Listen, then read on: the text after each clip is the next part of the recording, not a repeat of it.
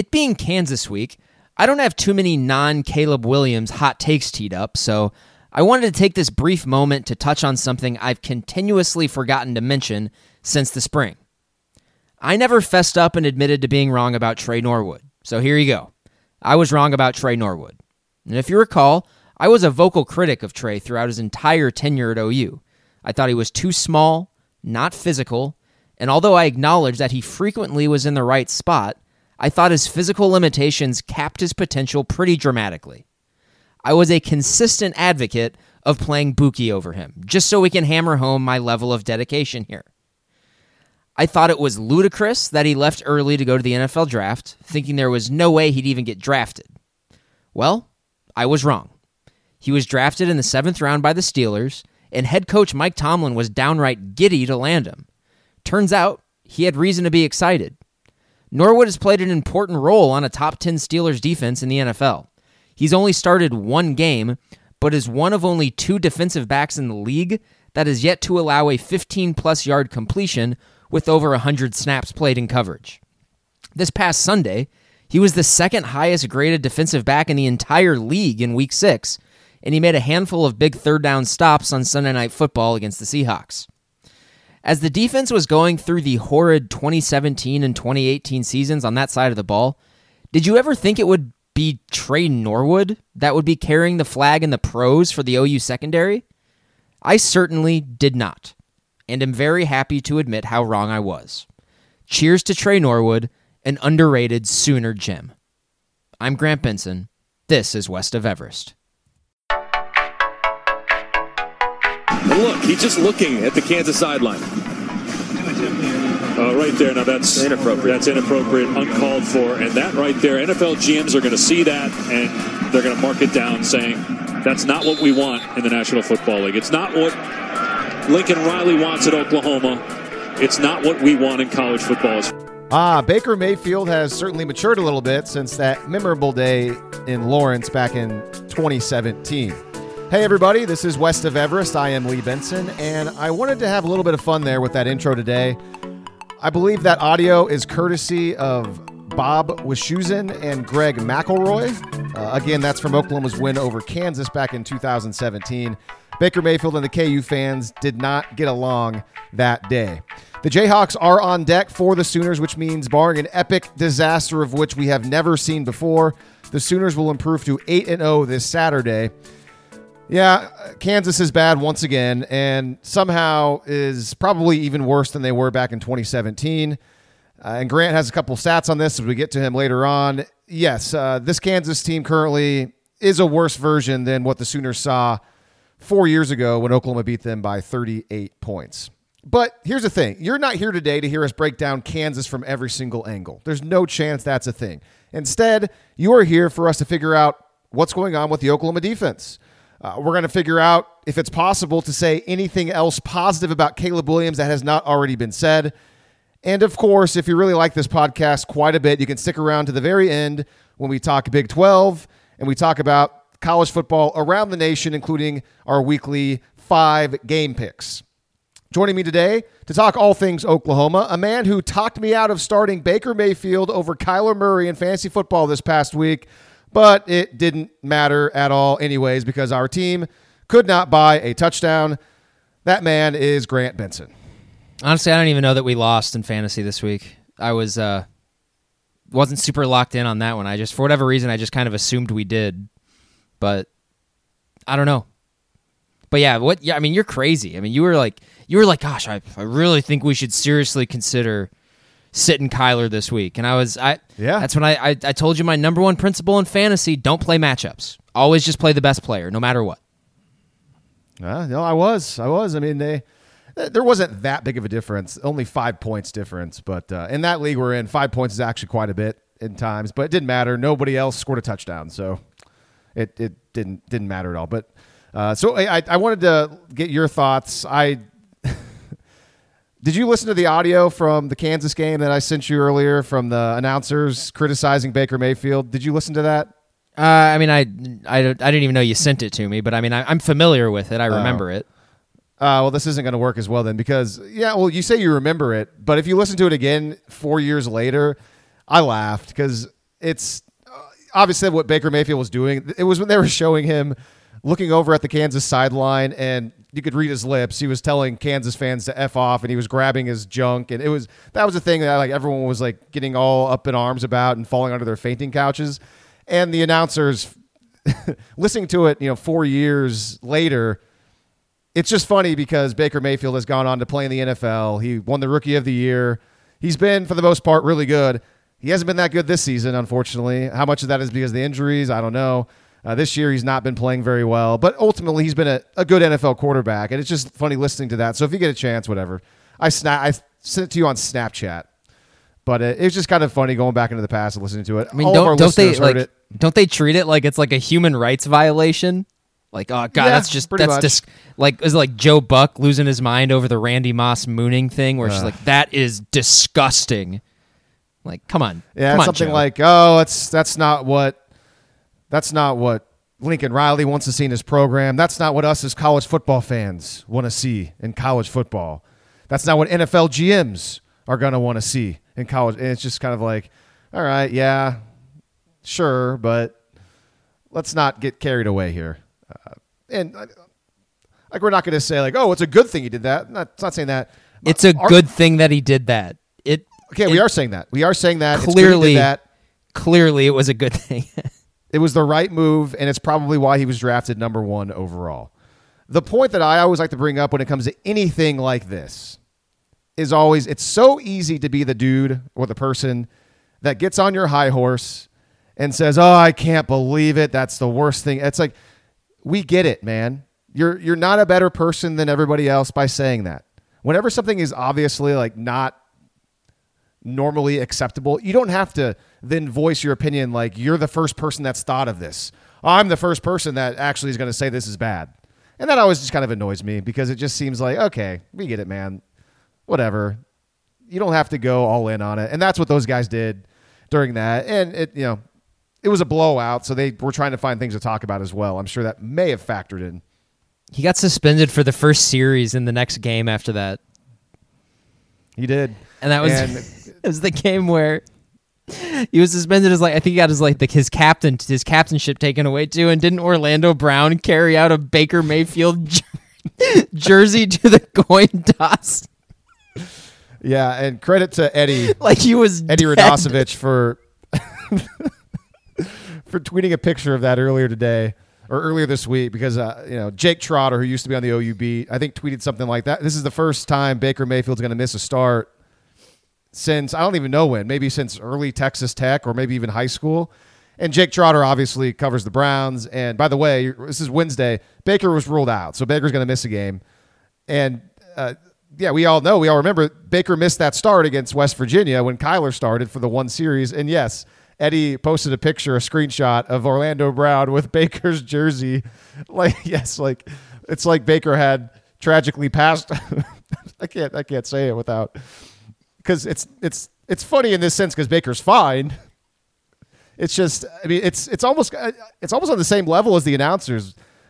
We get it. The players wanted to show their support for Baker Mayfield, but they almost went way over the top because that's normally something that you see for somebody who has passed away. You take their jersey out and you honor them because they are no longer there. They're not there. Baker was on the sideline. he played the second series. That that he was is literally so in the locker room with him. That's so. Parts of me, part of me hopes that they knew that that they like knew it was a bit. And they knew it was hilarious, and that's why they did it. Hopefully. I hope so. But God, I mean, just going back to that though, remember how how like how much that drove the news cycle for a week? I'm gonna use that like in the future, just like when when people are freaking out about certain things, just to use that as evidence of just like, man, a lot of this is just being in the moment. Because geez, four years later, who cares about that? It's obviously now just a funny like footnote to that season. That's it. Man, that's my go to for so many things. Whenever you realize you're talking about something that is uninteresting or it's getting away from you and you don't have anything to put on it at the end, you just say, Who cares? Because really, who cares? And that's a perfect example of a man, who cares? But at the same time, it is pretty funny to talk about it. I got a pretty good laugh out of that.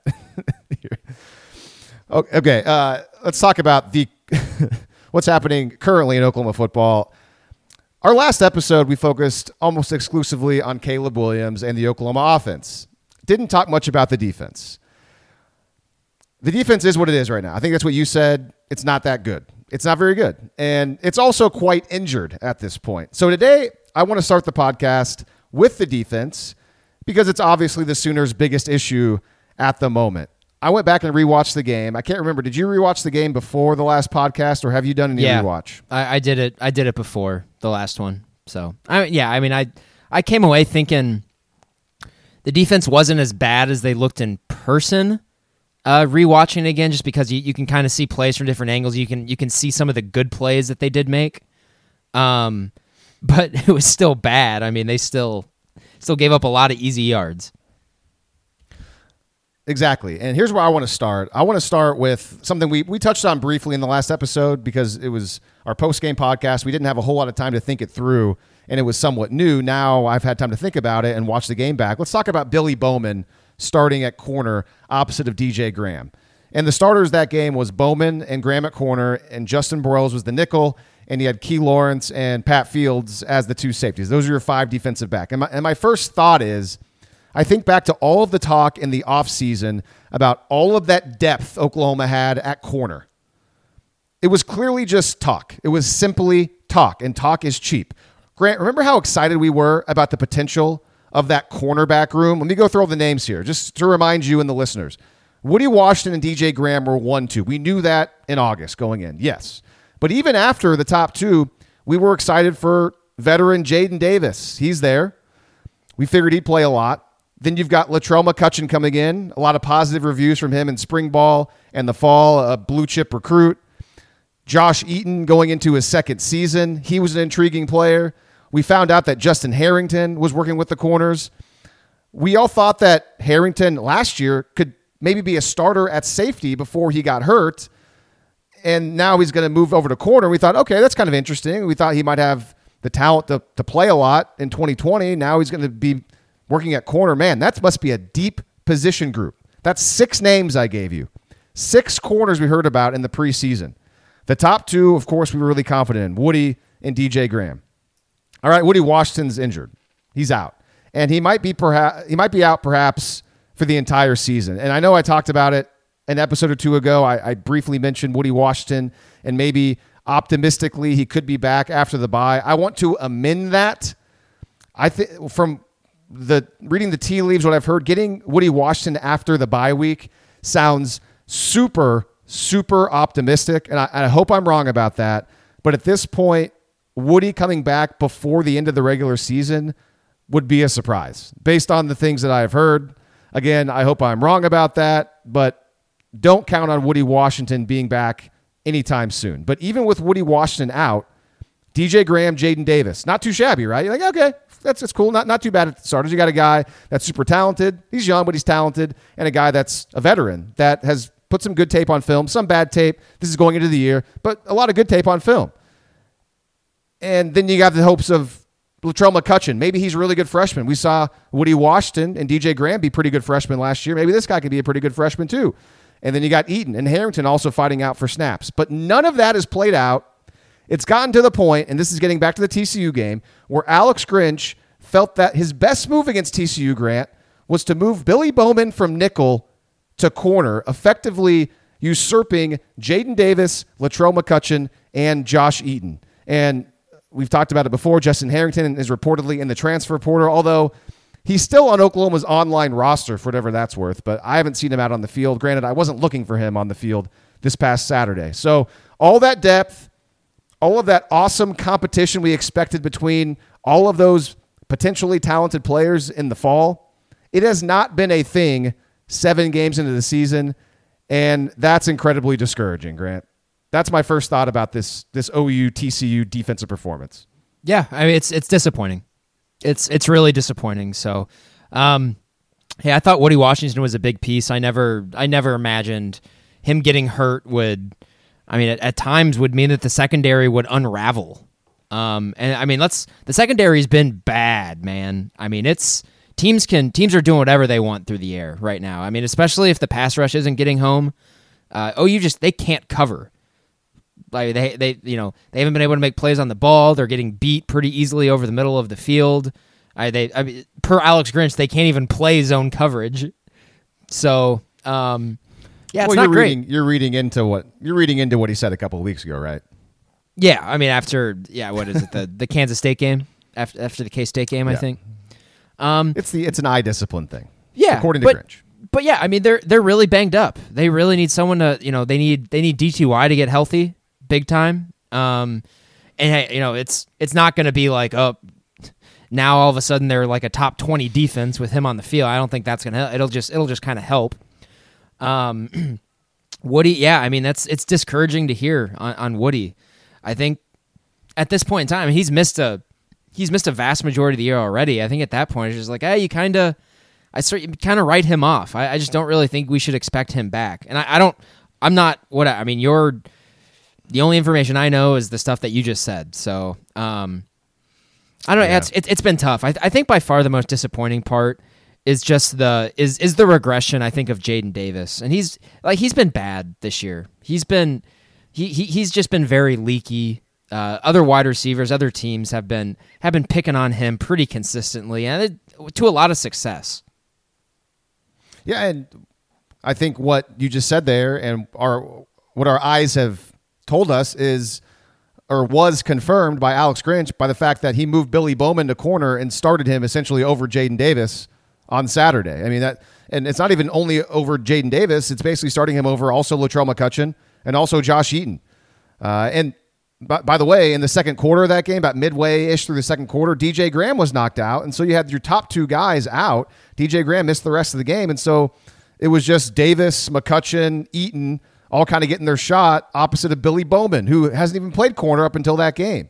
And this is obvious, but I'll just put it out there just so I can spell it out for everyone. It, it's just, it's telling us that in practice, nobody is separating themselves. And all we're getting in the cornerback room is just a bunch of average to mediocre to below mediocre play, uh, aside from what DJ Graham has provided, which he nobody's really going after DJ Graham in the last couple of weeks. It's all been kind of to to the side of the field opposite of him. So yeah, I, I get injuries are, are bad, and I'll bring up. You, by the way, I, I like your take about Tre Norwood, your opening take, and you know, for the record, I'll go on there. I mean, I was a big Tre Norwood guy, sure, but I also was with you as in I didn't think he should have gone to the NFL. I think he should have stayed for another year. I didn't think he'd get drafted. And he is in that sense, he has definitely exceeded my expectations for the NFL. I thought he needed another year to get a little bit bigger. And it turns out uh, his his football IQ, his savviness, his ability to play in coverage is obviously helping. And he's been a good piece for the Steelers. So good on him. So him being out of the lineup. And then I haven't heard much about Tre Brown. I think I saw he might have made a play the other night against the Steelers for the Seahawks. He hadn't really been Uh, healthy. He he uh, he just got activated. I Oh, think pretty recently. And so Tre Brown is a guy that sure he got drafted, and uh, but you know we criticized him quite a bit just because his technique never seemed to get any better. He had poor technique. He was too physical and not in a good way. He would grab, tug. He'd commit a lot of penalties. He was easily the most uh, penalized player in the secondary for like two or three years, and he was there. And so I just wasn't sure how that would translate to the NFL because they're going to call a lot more penalties there. So, but you know, now what we're seeing defensively, they're not being called for as many penalties in the secondary. That's not been a thing. Uh, but yeah, the last three games they're giving up a lot of yards, man. I mean, lot over of space, 300 though. yards. They haven't been sticky. They haven't been sticky enough to be called to have penalties called on them. Um, Uh, yeah, it's actually. that I, mean, it's kind of. It, it's real. It is one of those things where you kind of look back on it and you think to yourself, "Hey, I mean, maybe with you know it, the state where this defense was in, where this secondary is when, when you know when Alex Grinch got here." Maybe just losing two guys that got drafted, even if they were fourth and seventh round guys, is really detrimental to a to a defense that's going through kind of like a culture change still, like OU's is. And I mean, I I mean it's it's super easy to say right now. I mean, this the defense. Tre Norwood would be invaluable this season to this defense right now, clearly. Um, and, so, I mean, would Tre Brown. so Tre yeah, I mean, so would Tre, well, I yeah. guess uh, Tre Brown didn't have any eligibility left though, so I mean that's kind of why I like he did. Tech, he he could he, like he could come back for. Actually, yeah, he did. He was Yeah, 2017 because class. the co- yeah, well, and, and the COVID thing. Everyone got next year because of that, right? So he technically could have came back. But yeah, I mean that was his that was his fourth year in college, his fourth season in college though. Yeah. That was his third his third as a starter. It made sense for him to move on. Um, Sure. Tre Norwood, him getting hurt and him not playing a ton the last you know two like he didn't you know he didn't play a ton the first half of last year either. Um, just getting healthy, so it made a lot more sense for him to come back. But I mean, it doesn't matter now. It doesn't matter. They're they're in the NFL, and OU just it just kind of is what it is right now. It's just like kind of where it's like I'm. I understand sort of the fatal flaws of the team and, and the defense, but Caleb Williams being a thing has sort of energized me a little bit to the point where it's just like, hey, you know, I could acknowledge those things, but I don't really care right now. I, you know, I mean, it's I've, and and maybe that's silly. Maybe that's, and it's I don't it's it's you know I don't care in the sense that like this stuff doesn't interest me. And I don't want to talk about it. But it's just it's more of just like I don't know. I mean, the defense sucking is not is not really bringing me down too much. Um, because I and there's there's probably different reasons for that. You know, I mean, I think I think the big difference between this defense and the the really bad ones that we saw, you know, in half of 2016 and all of 17 and 18, is that I think you know the the ceiling on the pass rush is a lot higher on this team, and I know we're gonna we're gonna talk about the defensive line later and about the expectations of that and whatnot, but. Um, I, I think we can all agree that the ceiling that the defensive line has flashed is much higher than than those teams, and then I think it's it's not as crazy to think in situations maybe where OU's offense is scoring a lot and the other team has to has to keep up. I don't think it would surprise anybody for OU's defense to be able to to have a lot of quick change stops just based off of defensive line pressure, which I think you know. If, if Caleb Williams is who we think he is based on the first seven quarters that we've seen him play, six and a half quarters, and oh, OU can start scoring a lot of points. I, I think maybe that's probably the half glass full sort of interpretation of the defense right now.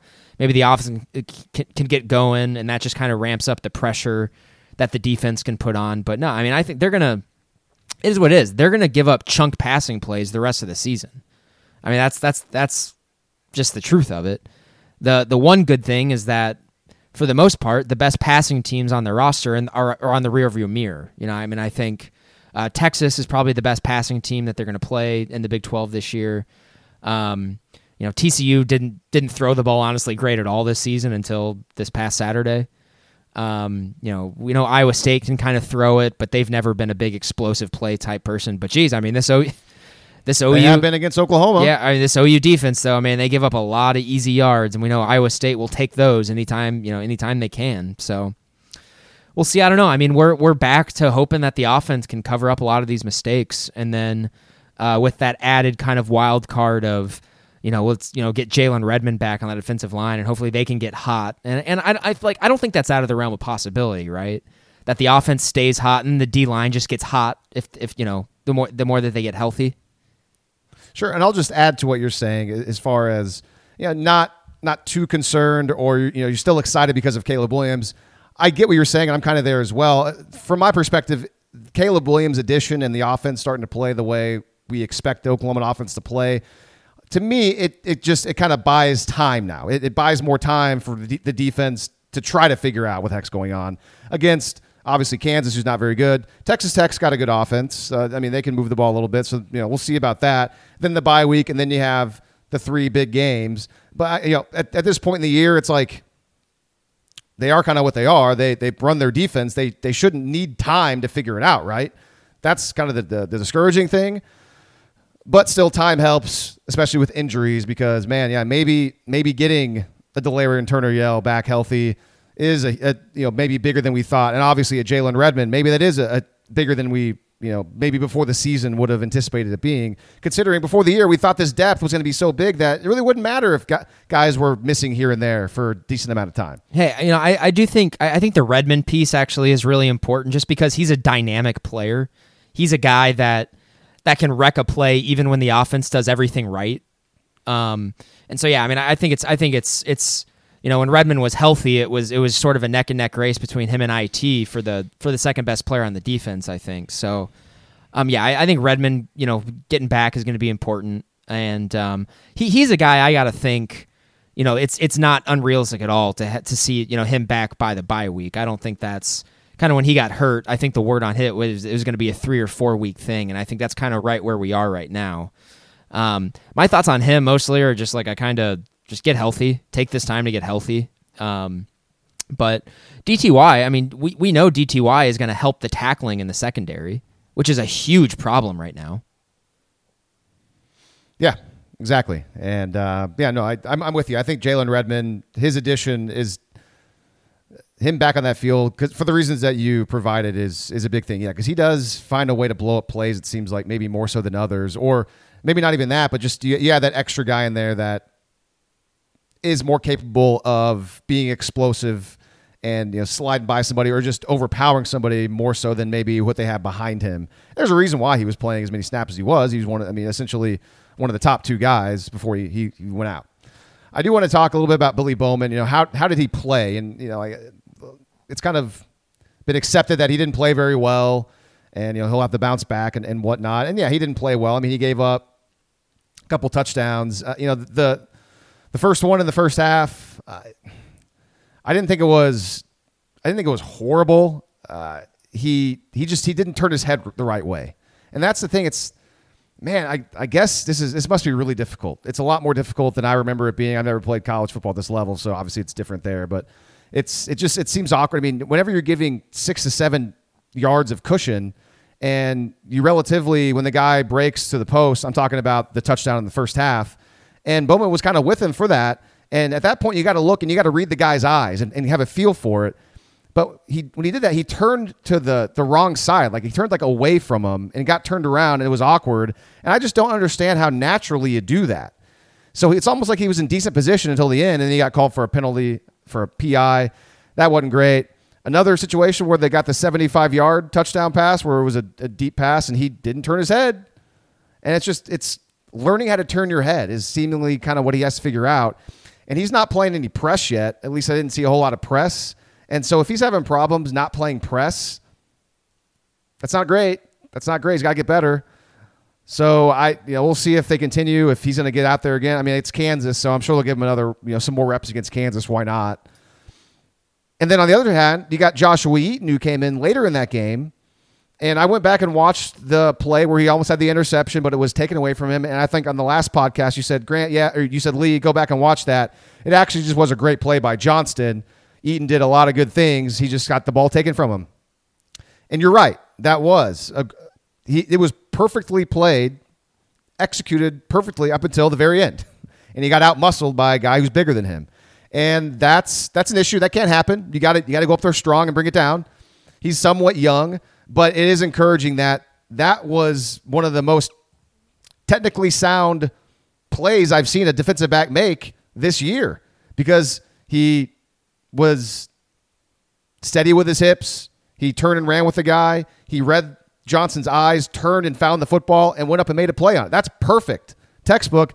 And then he didn't bring it down because Johnson is just stronger. So I would like to see him play more just based on that one snap. I want to see Josh Eaton get some more run out there because that looked like somebody who has a good feel for that position, at least in that one particular instance. So that's my thoughts on Bowman and Eaton.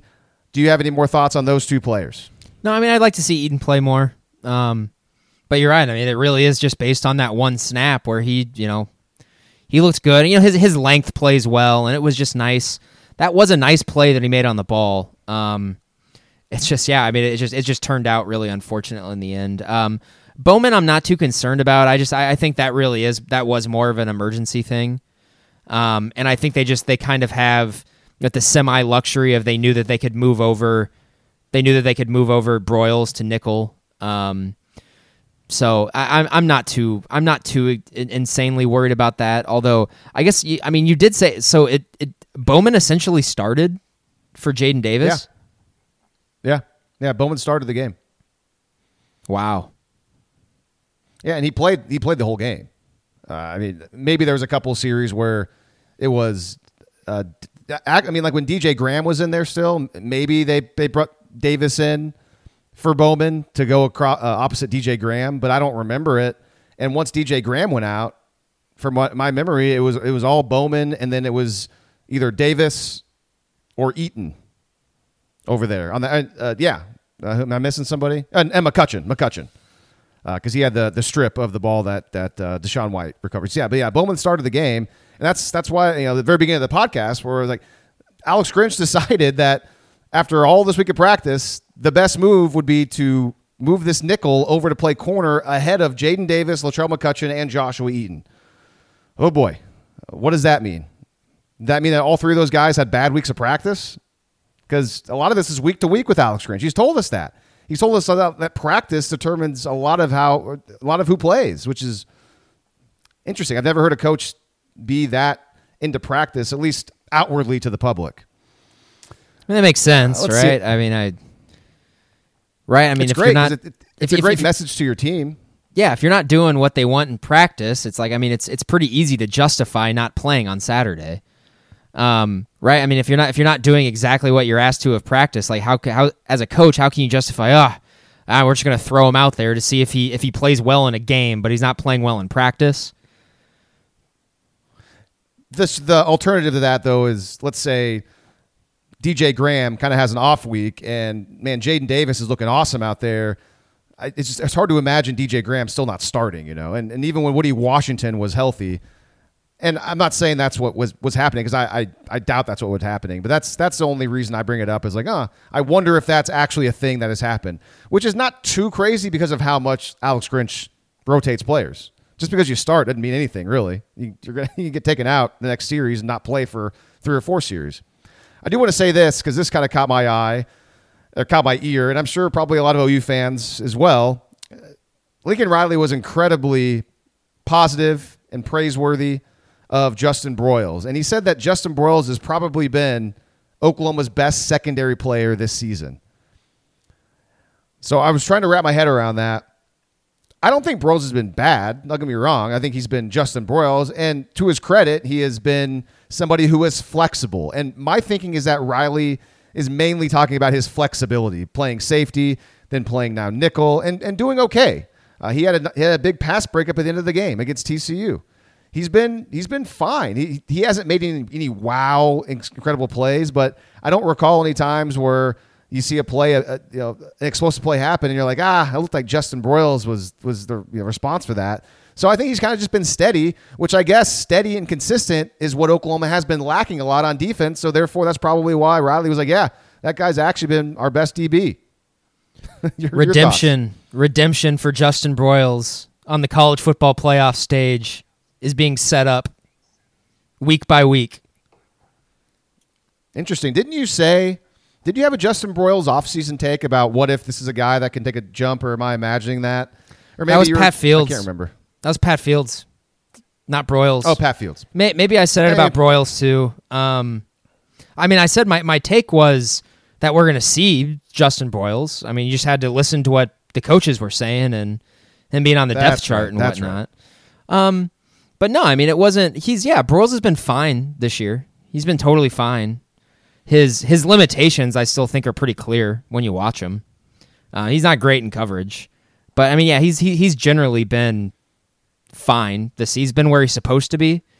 Um, I, I think it's more, you know, him, you know, Riley saying that he's been the best player in the secondary is more of more of a reflection just on the secondary this season and how poor they've just been in general. Yeah, that's it. Definitely goes hand in hand.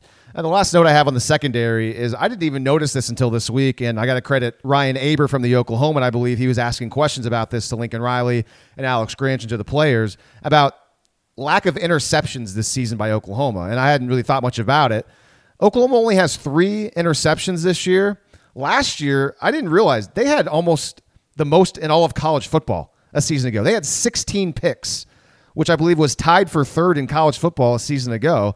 And it was great because after 2019, all we heard about was takeaways, takeaways, and Oklahoma did not get as many as we wanted them to. In 2020, the takeaways came, and, and they got a lot of them, and there a lot of them were interceptions. And so I, I just wanted to point out that stat that, wow, they've only had three interceptions this season, and they had 16 last year, but it's not like Oklahoma's not getting takeaways because Oklahoma is getting takeaways. They have 11 so far this season. It's just been more fumbles. They've been getting fumbles this year. Uh, they're, I think they're 29th in college football in takeaways, so not bad at all. And so I, my only reaction to that is I think back to immediately the was it Key Lawrence or Jordan Mukes against Kansas State? I think it was Key Lawrence, right? Just drop, drop, easy interception. Yeah. Uh, Jaden Davis committed a penalty, didn't get flagged for it near the goal line. Should have had a pick too. got got away with one in that Kansas State game. Obviously, you got the Eaton play that the ball was wrestled away from him. So I just think of those three plays, and I'm probably missing some this year where Oklahoma could have had picks and did. Oh, uh, Billy Bowman against Nebraska, maybe. Where I mean, it would have been a tough play, but he should have made that play. He was up in his high to try hands. to catch it. Hit both of his It hands. his hands. And then later in that game against Nebraska, DJ Graham was it Nebraska or Tulane? I I think it was Nebraska. Where it would have been a, a tougher play than Billy Bowman's pick in the end zone. It would have been a tough play, but you know it got it hit. I think that was and He didn't bring that down. Was that might have been okay? So it was. I just remember it being light outside. so it Tulane, Nebraska, one of those games, and being at home. So I mean, the chances have been there. It's just oh, no, stop me if you've heard this before. Oklahoma's not not taking advantage of those. That's those where I'm like, just like, gosh, if they can, if the team can sort of rally behind Caleb and they can just get hot, that's just so that's like that's my hope at this point in time too, because that's like I kind of feels like that's when the turnovers come. Um, I mean, I mean that could just be total wishful thinking on my part, and the defense just is is who they are, but you can, I mean. If your offense is great, you can live with being a defense that gives up a lot of yards as long as you make plays. I mean, and I think that's going to have to be that's going to be the thing that we continuously just kind of look for the rest of the year. Um, they're going to give up yards in chunks, uh, but if they can start, like I said, they can get hot and they can start making plays, and that's that's what's going to give them the best chance. They're not they're they're just they're not going to be a shutdown defense pretty pretty clearly. Yeah, no, I, all the expectations about this being a you know maybe a top twenty, top twenty-five defense in college football. No, that ain't a thing. And all the expectations for Oklahoma State being that it's actually kind of realistic. Oklahoma State's defense. I've looked at the numbers recently, but their defense is actually playing good football. But we don't need to talk about Oklahoma State. I, the only reason I bring that up is just because I remember thinking when I heard an Oklahoma State player, it was either Tre Sterling or Kolby Harvell Peel in the preseason talk about how, yeah, we think we have the best defense in the Big 12. I remember hearing that and thinking like, eh, I think Oklahoma's defense is probably better. I was wrong. No, it's not. Uh, Oklahoma State's defense is better than Oklahoma's defense. Let's go over to the defensive line. Talking on Tuesday, Lincoln Riley, he was critical of the D line against TCU. He said that, I mean, this is as he said he thought that the secondary against TCU played better than Oklahoma's defensive line against TCU, which is it's a kind of an insult there considering that Max Duggan had a career day through the air against Oklahoma. He had 344 yards, four touchdowns, no picks. Uh, you don't need me to tell you that the defensive line didn't play well. Just ask Alex Grinch. I don't know the last time in my career I've been a part of zero sacks.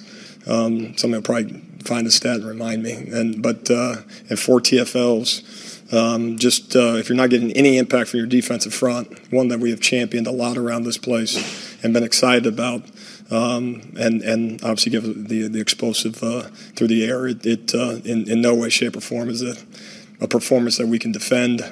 So I, I honestly don't have a whole a whole lot to say here. Excuse me, Grant, about the defensive line. Aside from this, now you said weeks ago that moving forward, this might have been before conference play started, that Oklahoma's defensive line is going to be better than every single offensive line that it sees in the Big 12 moving forward. And I agreed with you.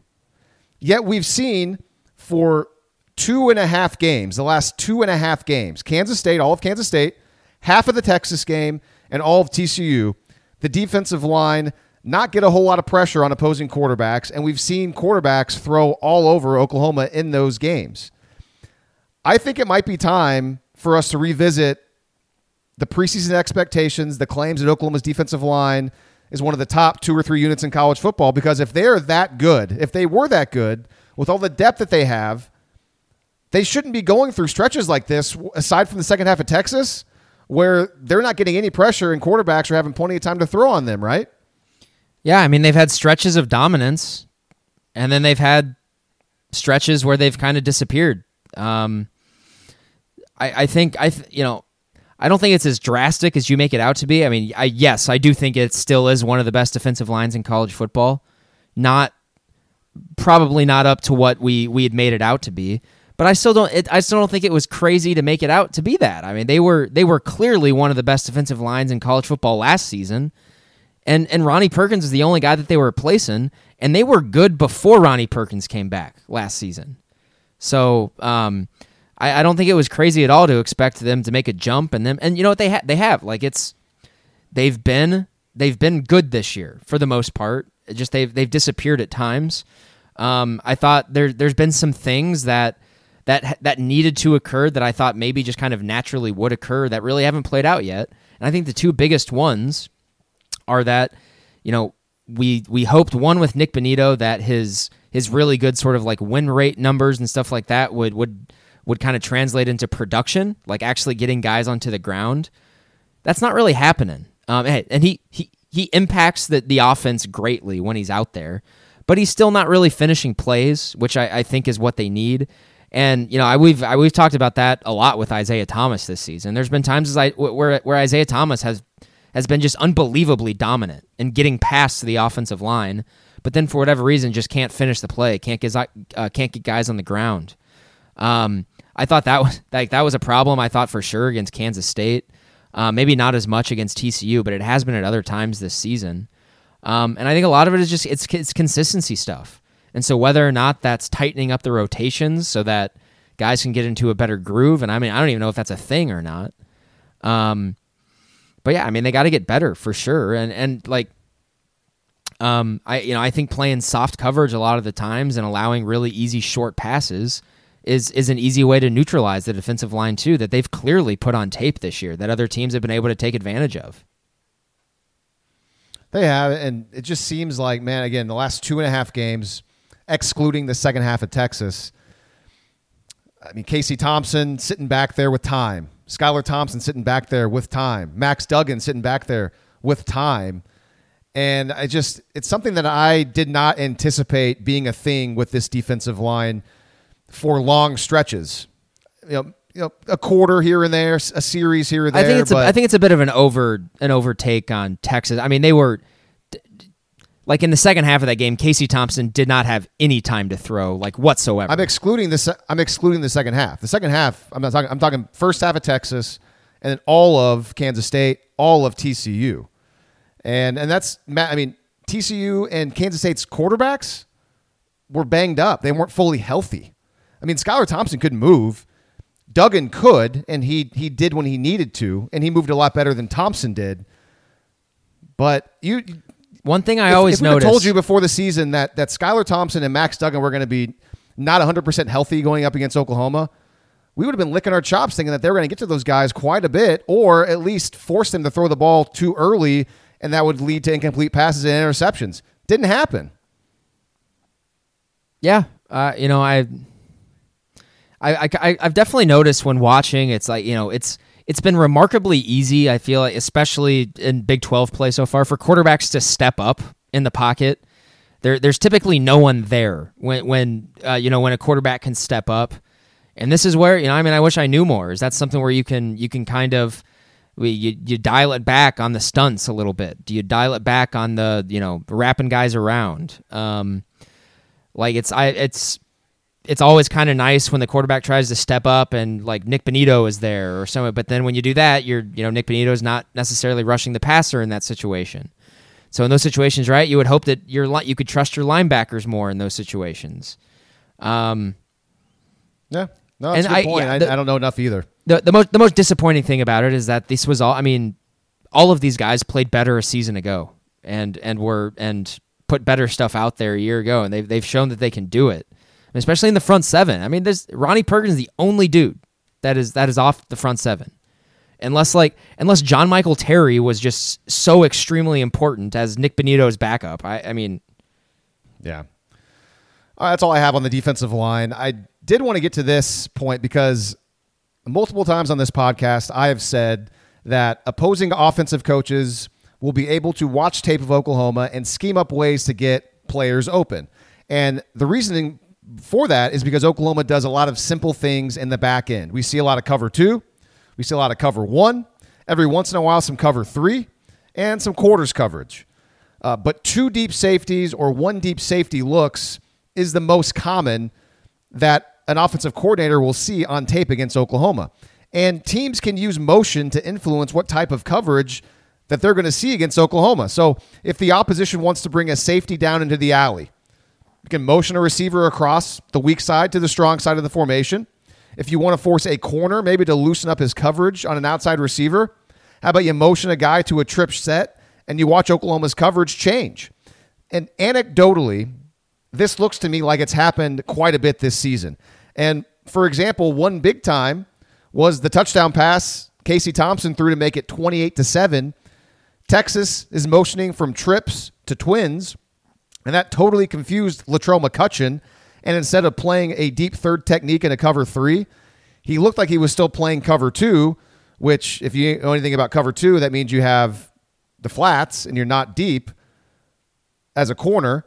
And that allowed for the wide open, easy touchdown in the deep third where he should have been occupying because of the motion. Uh, but as always, though, I have to acknowledge that I am not in that defensive room.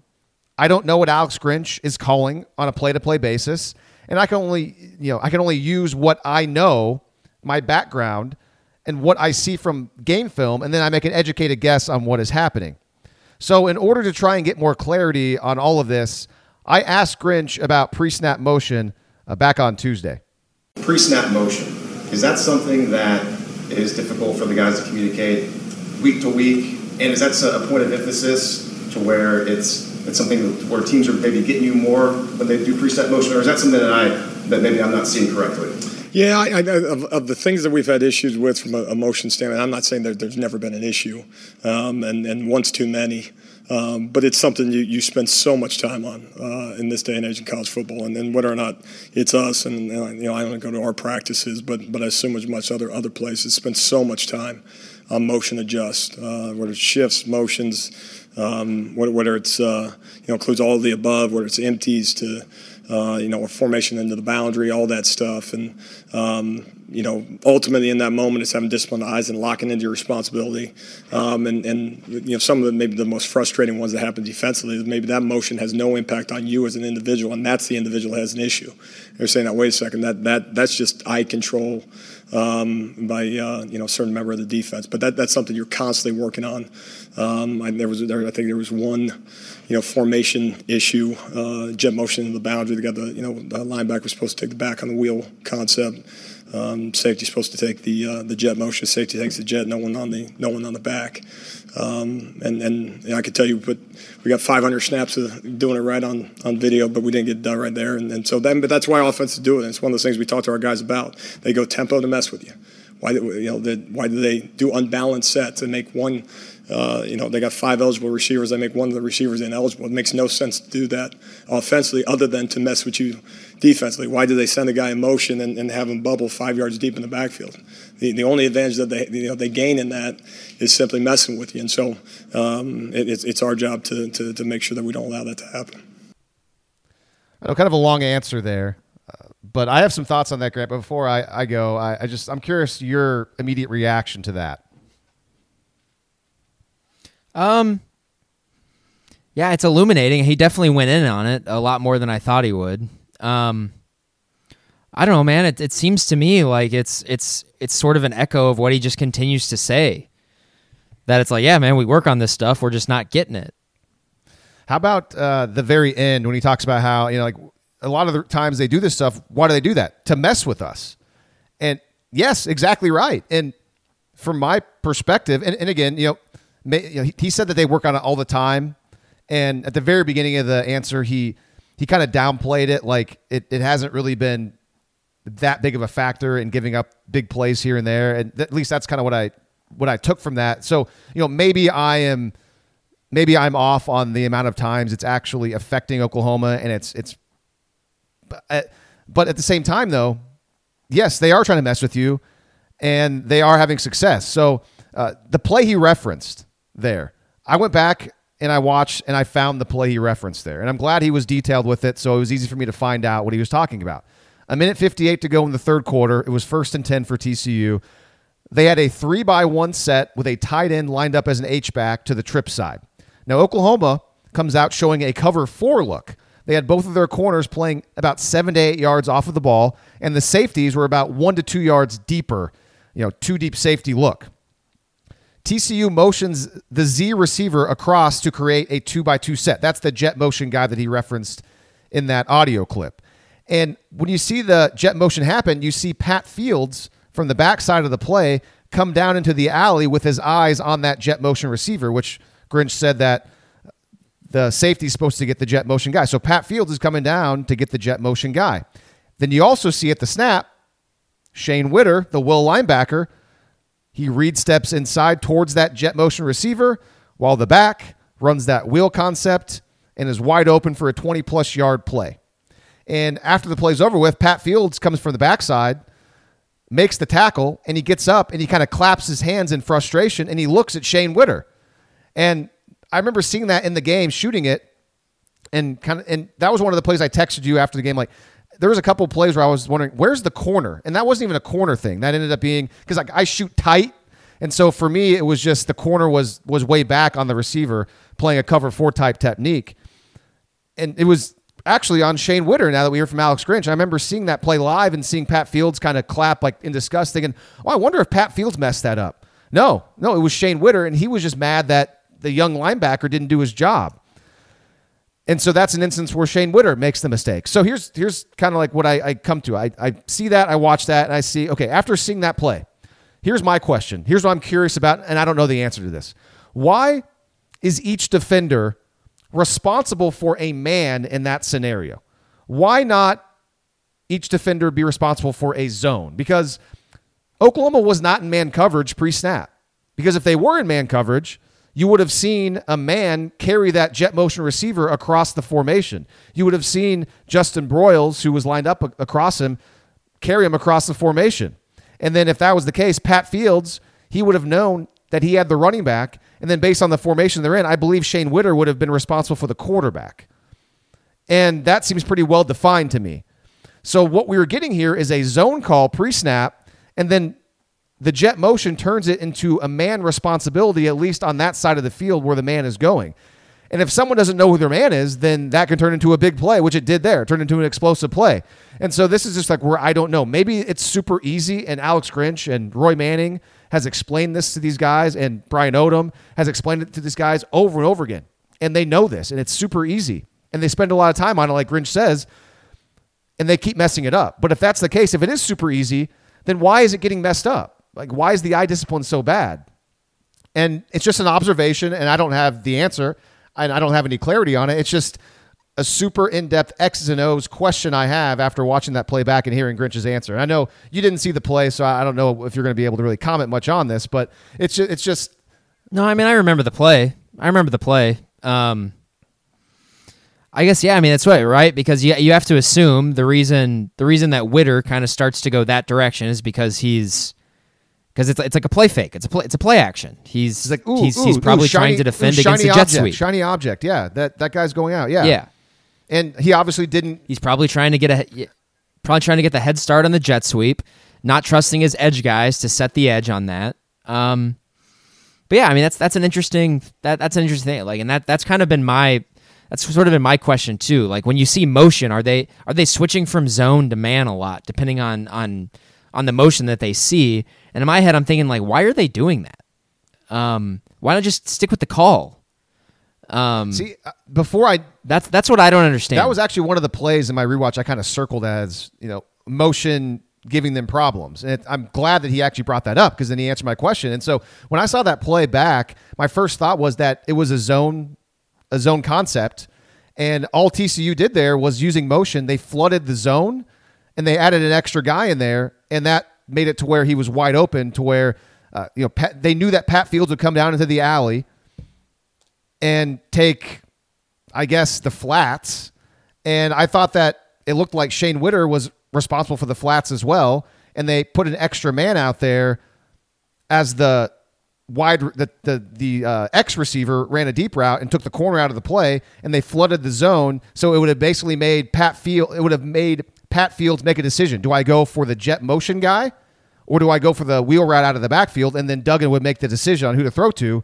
And in that case, it obviously was the wheel route out of the backfield because both players went for the jet motion guy. So it, according to Grinch, it ended up being a man concept after the motion. I thought it was a zone concept that they busted. So that's just what's so interesting about it. Is like I thought that was a it, it, it was a good play call by TCU, but it ended up being totally different as far as why Oklahoma busted it. uh, and it's just it's it's one play, but man, it's just I can't imagine how frustrated Grinch is because I will say this. You know, he was asked about like how do you put these guys in better positions to succeed in the secondary? And I didn't pull this sound, but I'll I'll read you the quote. He says, you know, okay, as a coach, you ask yourself, do you play more zone? Do you play more man? Uh, do you have the guys get closer to receivers, or do you have guys, you know, give more space to the receivers? So basically, do you have them pressed? Do you have them come off? You know, so there's more disciplined eyes, or simply, you know, sometimes is it just uh, the, the play didn't work out the way we wanted to because it was a bust? Maybe the ball was completed on the hash. Hey, we're supposed to have a hash guy there. Where was he? And it was just a bust. Uh, and then he referenced Tre Norwood. He talked about how Tre Norwood a couple of plays, the interception last year against Baylor. He said that he was a hash dropper. He got a pick on the hash, 10 yards deep, when he was supposed to be kind of the widen guy, the numbers guy, and he was in the right spot. He got a pick against Baylor last year. He referenced the game against Iowa State, where he, I, I think he made a play against Iowa State. He referenced a Texas Tech game where you you've said in the past, like, oh, Oklahoma just got a bunch of tip passes and stuff like that. And yeah, they, there's a ball's tip, but Grinch was saying, yeah, he was in the right spot, and the tips ended up going towards him because he was in the right spot. So he was using Tre Norwood as a reference as that, hey, when the guys play where they are supposed to be, when they're supposed to be there, there's a consistent pattern, and then you might have a better chance to make a play. But then you still have to finish the play. So to bring this all around, it sounds like guys are just not doing their jobs, Grant. I mean, they're just they're not in the right spot. and as a coach, I guess at this point, if they haven't fixed it, I don't know if they're ever going to fix it. Because how do you drill it down into these guys and they're still making mistakes? It's just, unless just reps and reps and reps will eventually make it to where it's not as bad. All right. That's where I mean that's where you go. I mean you hope yeah, you hope Caleb Williams has bought them some time to figure something out.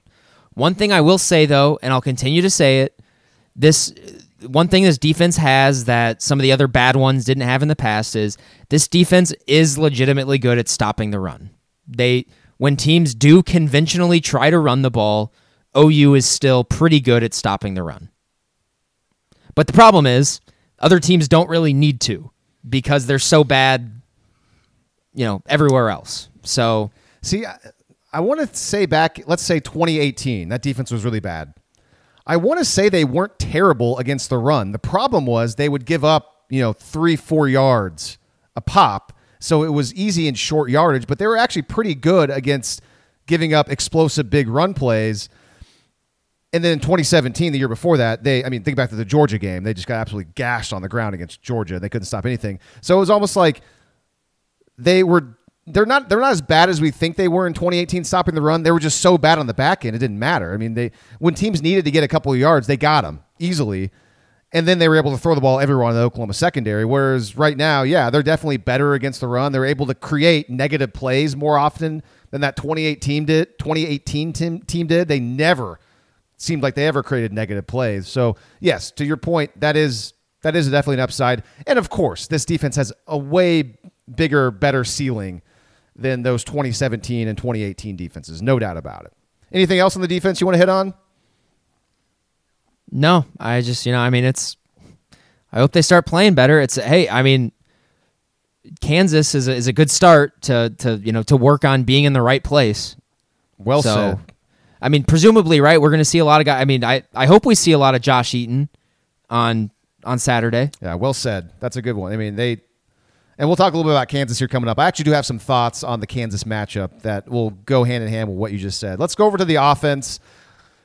And I talked about start of the show, kind of made a joke of like, hey, let's let's see see if we can find more positive things to say about Caleb Williams that nobody else has said because everything has been said this point. I'll start with this though. Lincoln Riley, ever since Caleb Williams has come into the fold, ever since that Texas game, he continues to kind of downplay everything that Caleb Williams does. I mean, we all have eyes. What we're seeing from a guy his age at his experience level,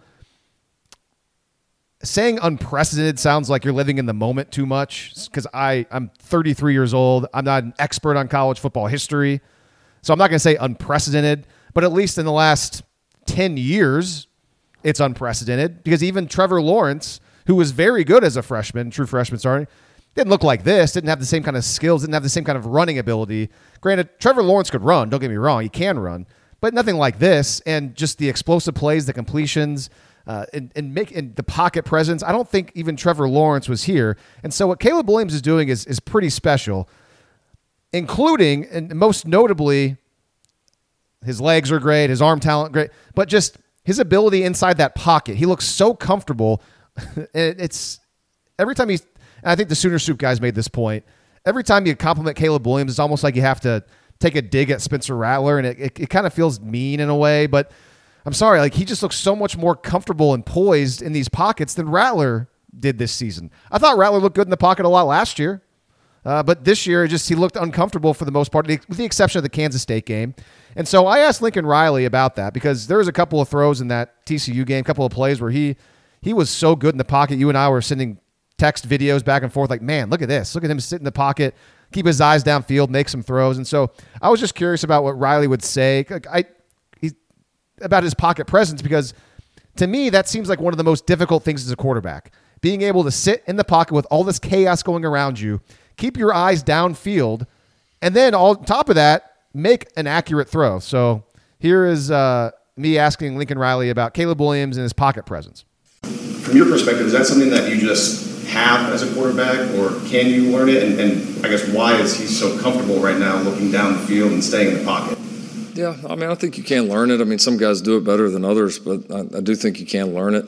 I mean, the biggest thing to me is I mean, again, it all starts with having a pocket there to actually be able to step up in and stay in. I mean, that's the, you know, I don't care if you're the, you got the greatest pocket presence in the history of mankind. If there's not a pocket, there's not a pocket. And and you know, here these last few weeks when when Caleb's played, more often than not, there's been a pretty good pocket. And so, uh, and and he's done a good job trusting it, staying in it, seeing what we need to see. And I think he's got some confidence in his ability that if he does need to get out, that, that he can. And uh, so, no, it's been, you know, he's done a good job of the two games. The linemen's done a, they've done a great job of keeping it clean, and and uh, you know, and then and then I think both sets just trusting each other. So, um, you know, always kind of a team effort there. So it's been good on all accounts. And but again, they're gonna these different fronts, different things we're going to see going forward. We're going to get challenged different ways. So we got to be ready to do it again.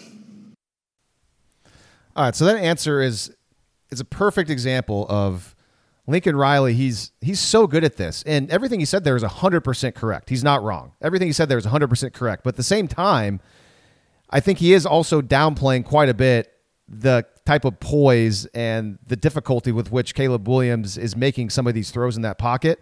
But he's exactly right, though. He says it's all a team thing. And so I was kind of trying to get this in my head a little bit. Caleb Williams is probably always kind of known throughout his football career, obviously just dating back to high school and then just a couple of games here with Oklahoma.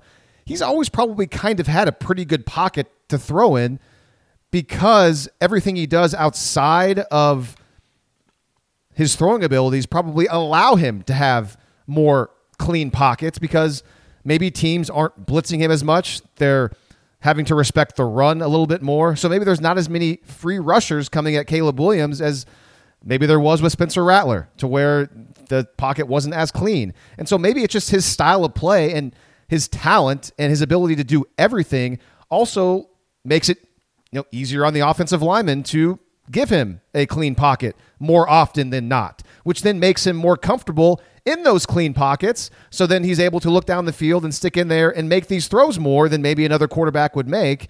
And so again, Riley's exactly correct about that, but I do think he's downplaying a little bit more Williams' ability at you know making one career start and playing in one and a half and change games in college, and he looks like he's one of the best quarterbacks in college football. So, uh, your thoughts on what Riley said?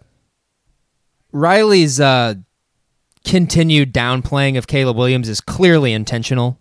Is uh, my little my my kind of conspiratorial brain is just like Riley knows this guy is special and he knows he's got to keep him focused. Um, I, I mean it's it's crazy. I mean his him yeah him coming out and just being like yeah he's played pretty well is is it's it's kind of obnoxious. and like it's it's easy to dismiss him because this is the same guy. I mean, we've talked about it so many. This is the same guy with Kyler Murray and Austin Kendall. so it's just like I mean, I don't. with stuff like this, it's just like, of, of, course, he can't come out and just be like, yeah, he's been he's been outstanding. He's been everything that we possibly could want him to be. Thank God Um, he's saving our season. yeah, I don't think he would. I don't think he'd say so that. I mean, yeah, depends on. Yeah, I mean, I'm I'm curious how much of that is he just wants to keep Williams engaged, want him. Whereas, like, I don't know. I look at Caleb Williams, and I don't think that's an issue with him, or do I don't think it ever will be. Probably, he definitely seems like a guy who is just he wants to win and he wants to do whatever it takes.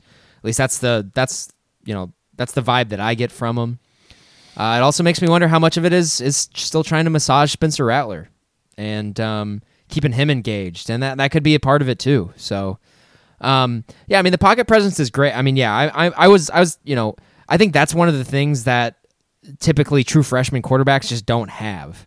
That's that's one of the things that comes that comes later. I feel like the guys who are good at it, they always show a natural ability of it early on in their career. That was always the case with Baker. He was Baker was able to get out of trouble a lot, the, uh, like early in his career, but it wasn't until kind of the back half of 2016 where he really took a step. It felt like where he was actually like stepping up in the pocket, you know, keeping his head down the field and not just kind of taking off and running.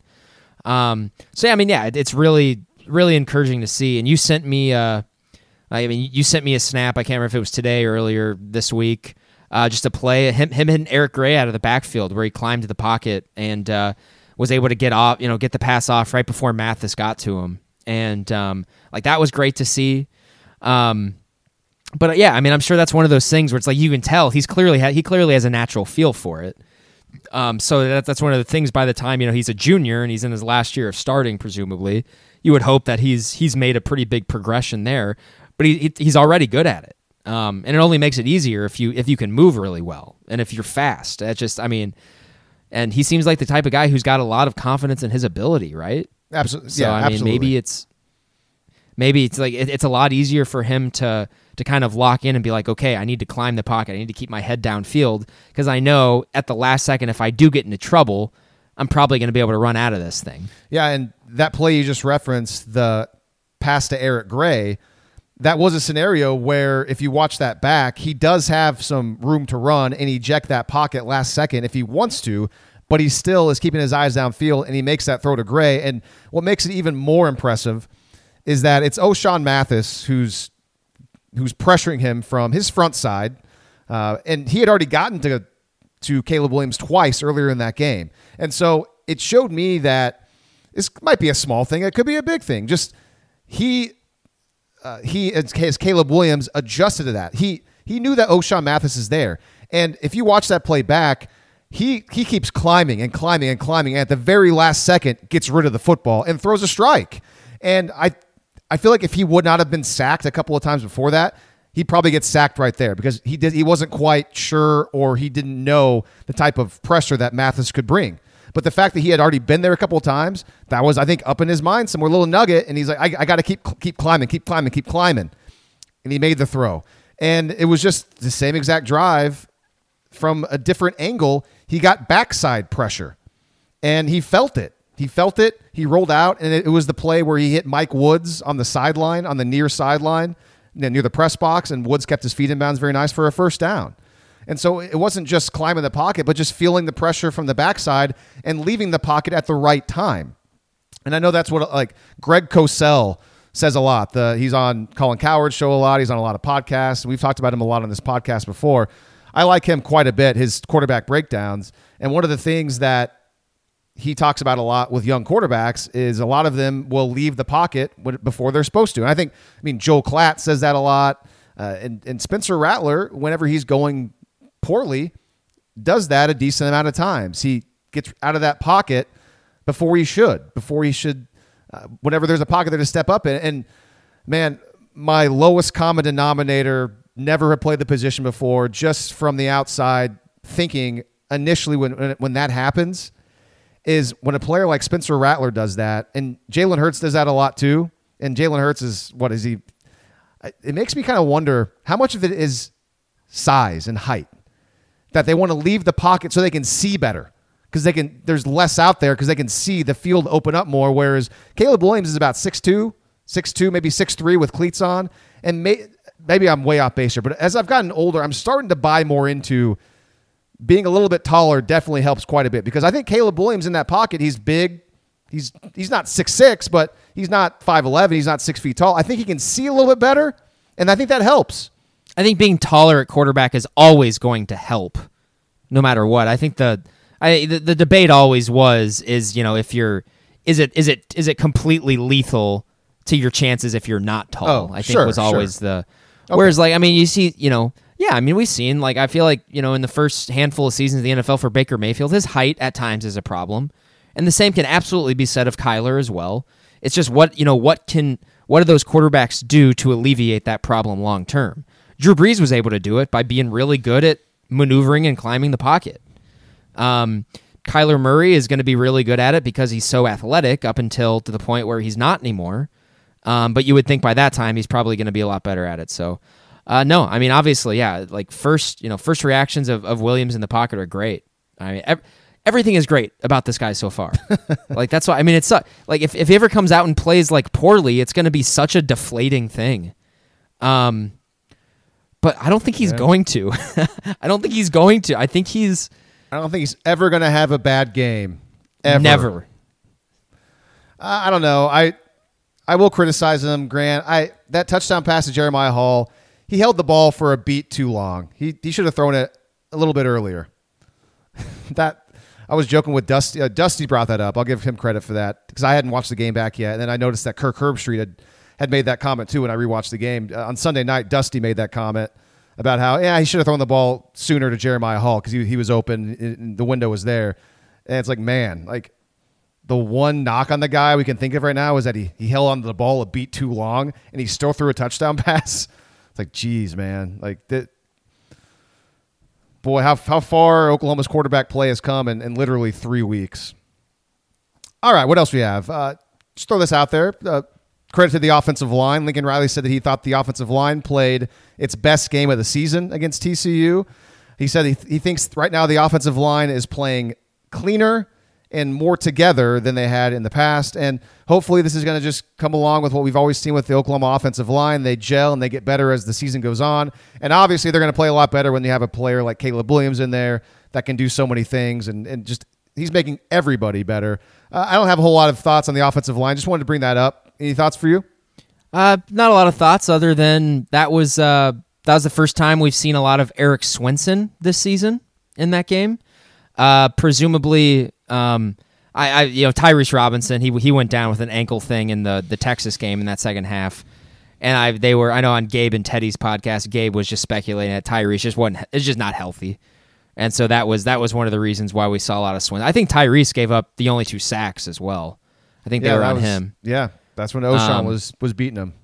And that really, that was the only. I mean, those two sacks were the only time I could think of the offensive line me being like, "Yeah, that wasn't great."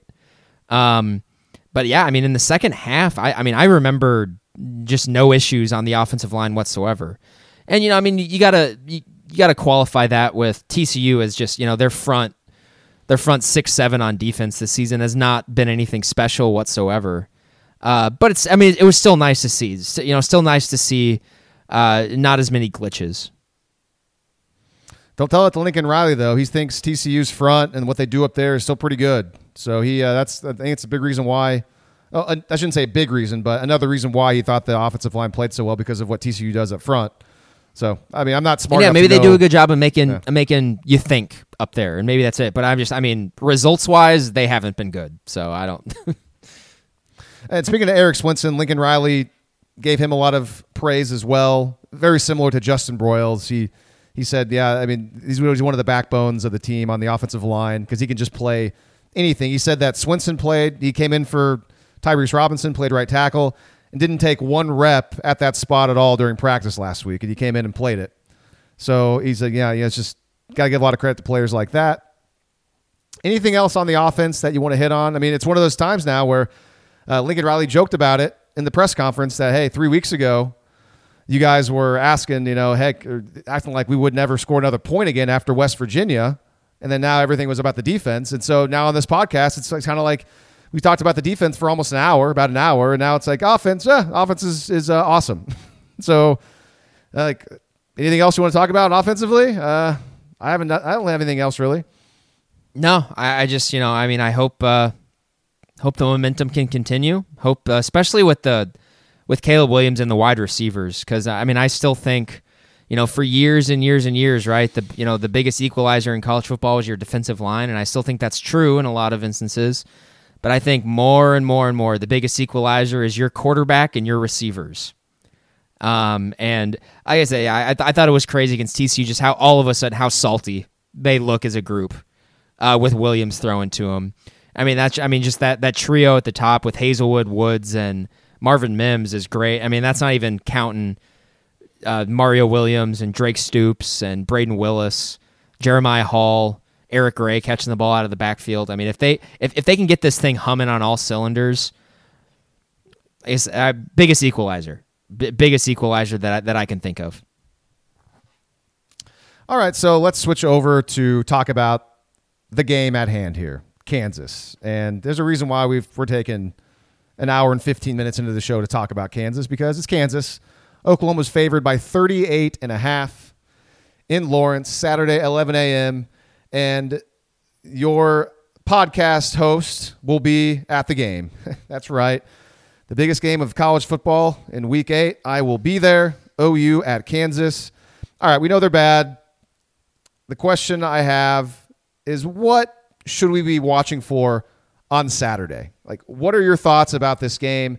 Get, I mean, we're going to watch it because, well, one, it's my job, and you're going to watch the game, Grant, because you love Oklahoma football, and of course you're going to watch the game. And we expect an Oklahoma blowout, but let's think more nuance here. What should we be looking for? And I actually have some notes if you want me to go first, and you can kind of feed off of what I say if that helps you. Yeah, you can go ahead. Okay, so everyone always says this, and it's because it's it's true. It's the most obvious thing. You don't want any injuries, so hopefully there's no problems. Everyone gets out healthy. It's like it's like we treat the Kansas games like a spring game. It's like okay, hopefully everyone gets out of there healthy and there's no problems and we're all good. Okay, offensively, we just talked about Caleb Williams and that group. You want to see him continue to do what he's been doing. And if he does that, then that's going to mean that the entire offense as a whole is going to continue to hit explosive plays, score a lot of points, and just do everything really well. So that's what you want to see. We all expect that to happen. If that doesn't happen, then okay, like whatever. It's still Kansas. Like they'll probably be okay. But if there's some glitches and there's a couple drives here and there in the first half where they're not scoring like consecutively, that'll be an issue. But whatever, we'll we'll cross that bridge when we get there. But offensively, the thing that maybe one of the most interesting things is if Oklahoma scores a lot of points, which they should, and the game gets out of hand, at what point does Spencer Rattler come into this football game? And when he does come into this football game, how does he treat his playing time on Saturday? Uh, does he take this seriously? Or when he gets out there, does he look like he's going through the motions, like he kind of did in the spring game a lot of the times? And I will bring this up to you, Grant, because I know we've talked about this on the podcast kind of recently, I think. Think back to last year when OU played Kansas in Norman. Rattler didn't play very well. It was statistically his worst game of the year. He was 15 of 27, 212 yards, had a touchdown to Stogner, threw a really bad pick. He had a 126.3 passer rating. That was his lowest passer rating of the entire season. And, you know, last year at that time, we could just say, hey, he didn't take Kansas seriously. He knew Oklahoma was going to win the game. But you fast forward a year later, the last image we have of Spencer Rattler on the football field, you know, aside from that two point play, which he made, so credit to him there. But aside from that, we last saw him playing poorly against Texas and turning it over two times in that game. So this could be a character check on Saturday for Spencer Rattler, which is kind of like an interesting sidebar part of this game that I'm curious to see what happens because it would be really weird. I mean, it's got to be Spencer Rattler coming in after Caleb Williams, right? It would be a huge weird thing if he didn't play in this game. So I'll, I'll stop. I mean, yeah, I mean that would be that would absolutely be something that you could read into if if Ralph Rucker came out or Micah Bowens came out instead of Rattler. Um, I mean, if if if Rattler is there, then yeah, he's going to be the the second guy that comes off. I think. Um, so yeah, I mean, actually, that's not what I was thinking about at all, but that's definitely an interesting subplot for the game. Um, if Rattler comes in and he's not just hucking it deep every single chance that he possibly can, then uh, we'll see. But I mean, what if Rattler comes in and he looks great, and he looks like he looks like you know at Iowa State Rattler from last year, where he's just he's confident, he's throwing it deep, he's hitting it like I mean, that'd be awesome. That'd be cool. I mean, it'd be great for him.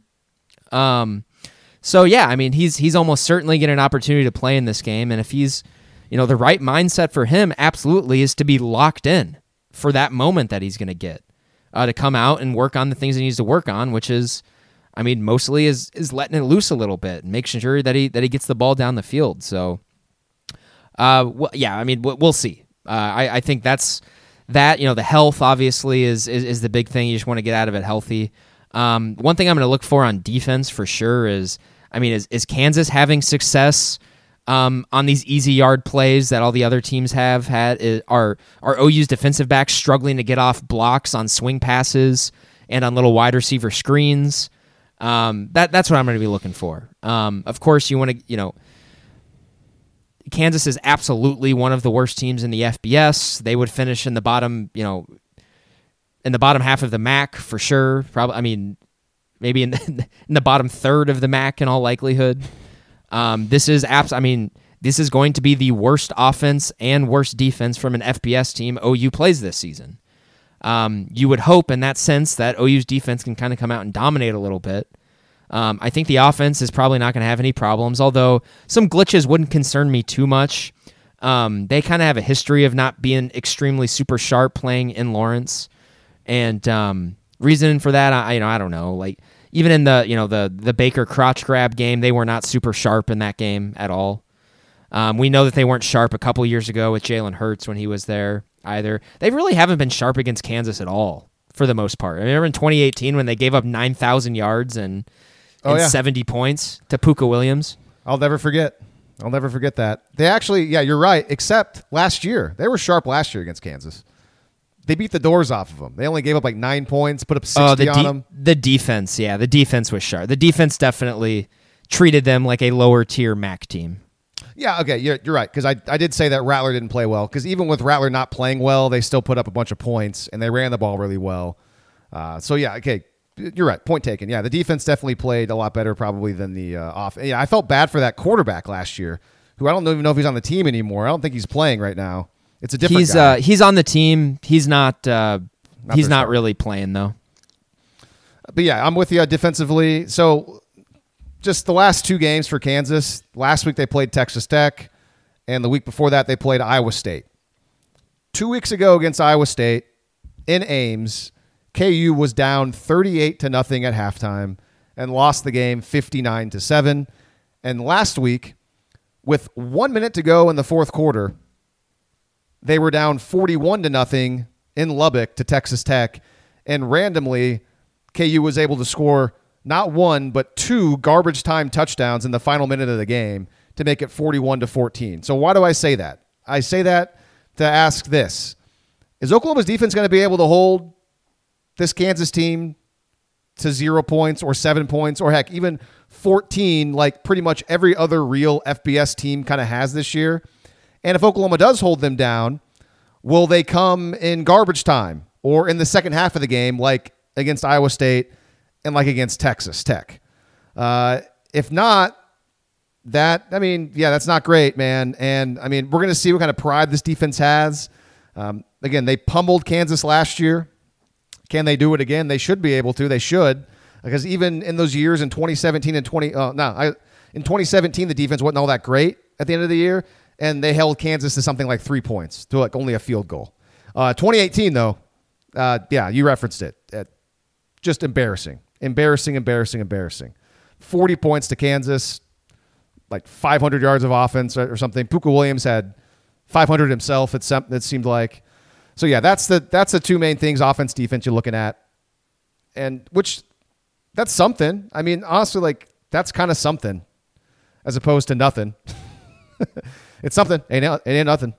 Uh, so yeah, like 38 But I mean that's half. one of the but that's I one of the crappy things about this week though, right? Is that even if they do play really well, it's like, yeah, whatever, it's Kansas. Yeah.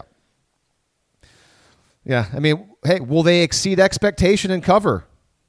I don't know, man. 38 and a half seems like a lot of points. How I- bad I do they want to cover? They really should, man. They really should cover that, Especially when you have year.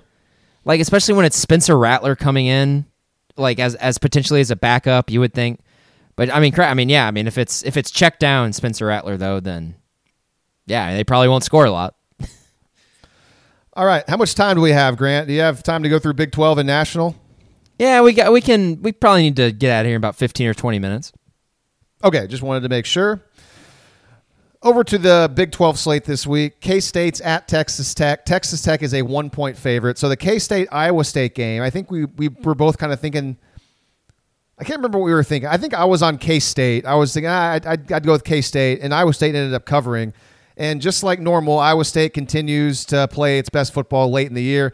I didn't see any of the game. That was one of those matchups I was kind of intrigued by, but sounds like Iowa State took care of business in Manhattan. I don't know if you watched the game or of the game at all. I mean, we were together on Saturday, so uh, I'm not sure if you went back and watched it. But do you have any thoughts on this game?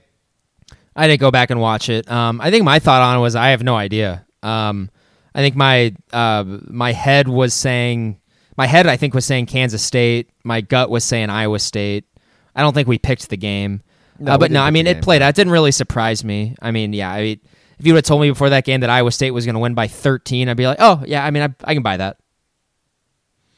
So Texas Tech is a one point favorite. I mean, it's essentially a pick 'em in Lubbock. That's an interesting line. I, I mean, whatever. I don't know. I, my gut tells me. Nah, I mean, Kansas State's struggling right now. I think they've lost three in a row. Isn't So, Texas anyway. Tech randomly three and or five and two? That sounds right. It's like somehow they're five and two. Five and two. Only losses have been to Texas and TCU.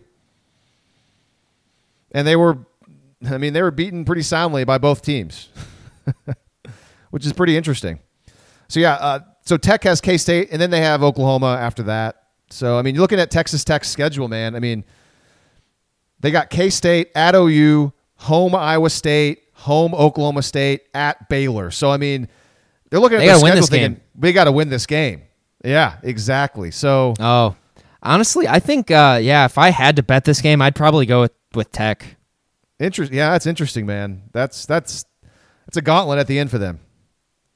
I'm kind of with you. I'm kind of leaning towards Tech as well. We're going to save Oklahoma State and Iowa State for our game picks, and the only other game in the Big 12 going on, West Virginia at TCU. Classic Vegas zone line. TCU's four and a half point favorites. I mean, whatever. West Virginia is not very good, apparently. I, I don't know about that. I mean, I have no thoughts on this game. Do you? No, I mean not really. I it wouldn't surprise me either. I mean, it wouldn't. Is it? Would anyone be surprised at all with just a stinker from TCU's offense against West Virginia? Probably not. I mean, coming off of the massive game against OU. I mean, West Virginia, West Virginia, uh, West Virginia's coming off of a bye, so that could help, and they're on a three-game losing streak. So West Virginia probably, you know, outside of Kansas, probably has the worst offense in the Big Twelve. Um, but man, TCU's defense outside of Kansas is, I mean, statistically the worst defense in the Big Twelve. So, kind of a, kind of an interesting, I guess, like game within the game there. I get, I guess, but no, I mean that this this game, generally speaking, is not a super intriguing one for me. yeah, West Virginia's two and four. Looking at their schedule, I mean, they got to win this game if they're gonna try to make a bowl game this year, because they got this game, and they still have Iowa State, OSU, and Texas on the schedule.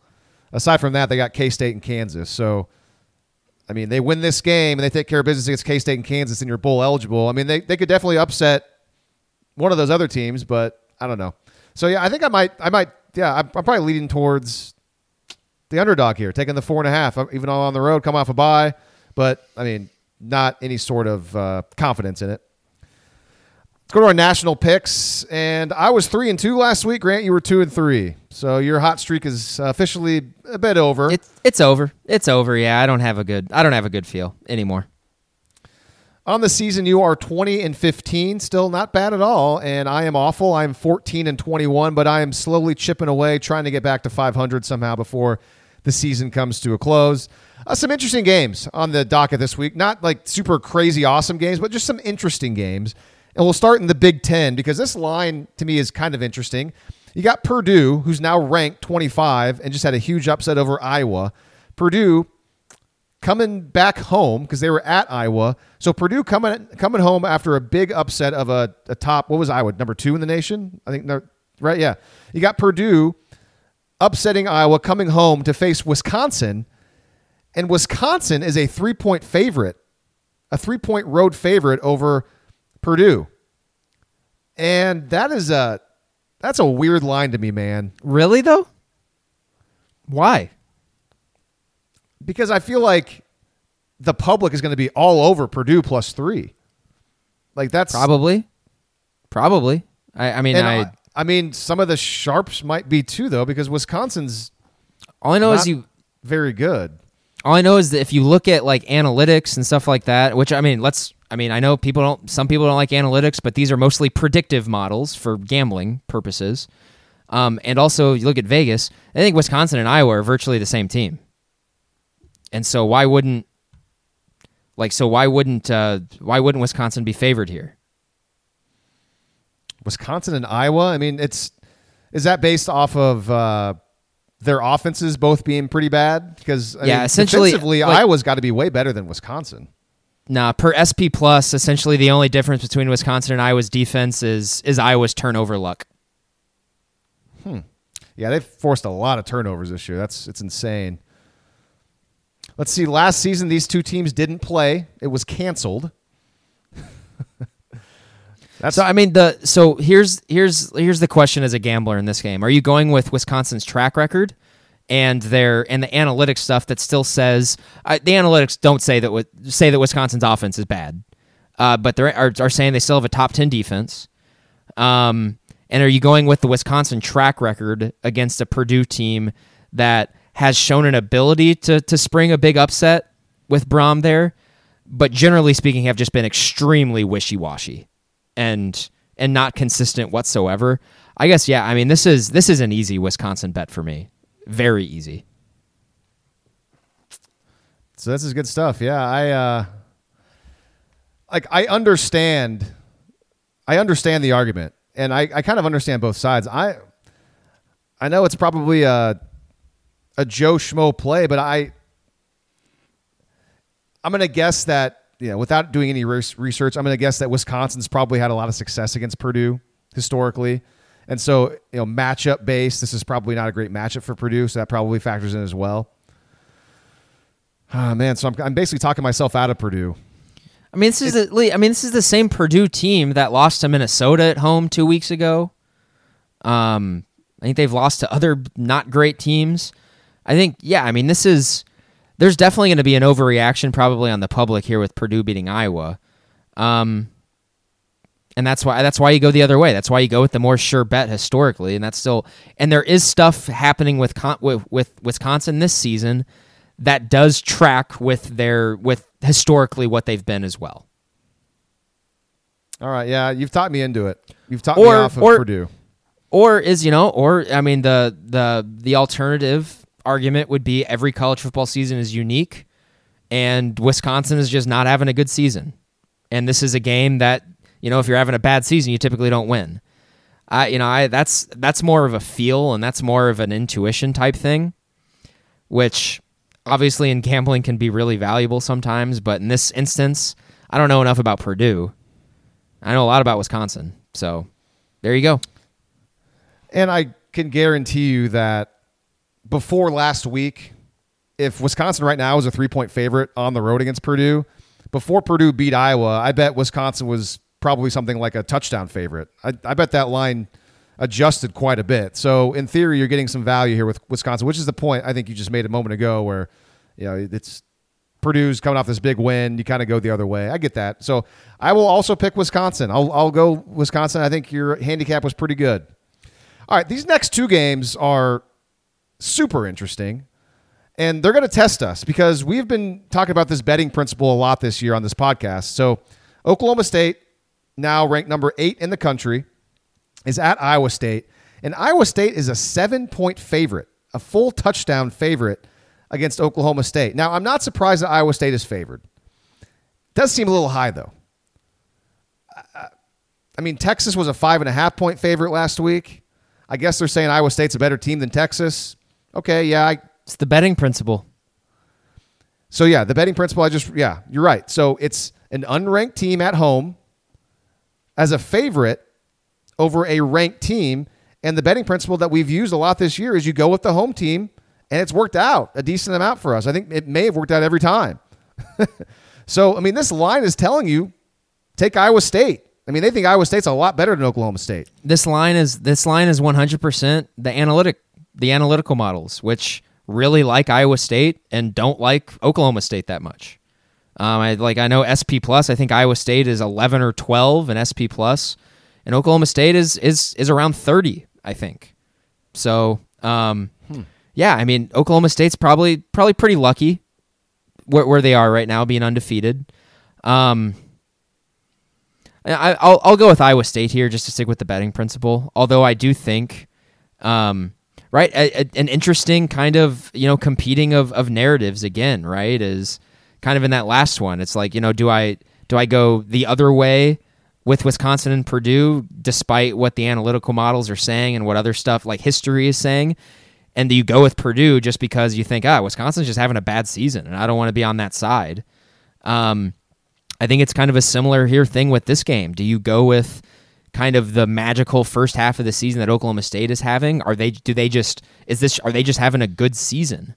Um, or do you go with what kind of the, the computers and what the nerds say with Iowa State saying, you know, on a play by play basis, this is this team is every bit as good as we thought they were. Uh, they've just had bad luck in a couple games and lost a couple games. That's the narrative. Yeah, I uh I'm gonna lean Oklahoma State plus the points, and it's the same. I think Mike Gundy's a lot better of a coach as an underdog, and especially as a top ten team, he can play up the underdog role now. As a top ten team, they can be the. We're not. I mean, they're a somewhat big underdog, and nobody believes in this Oklahoma State team, and, and, and I get it. And I'm going against the betting principle, which I kind of hate. But I, you know, I Here's my I- here's my handicap if I were to be if, if if I were to take Oklahoma State, right? I would be thinking to myself, Mike Gundy historically has been really good against Matt Campbell. Um, Oklahoma State has shown an ability this season to attack the same type of defense that Iowa State is going to show on Saturday. Oklahoma State had some really nice schemed up stuff against Kansas State about a month or so ago, and Kansas State is running the Iowa State defense now.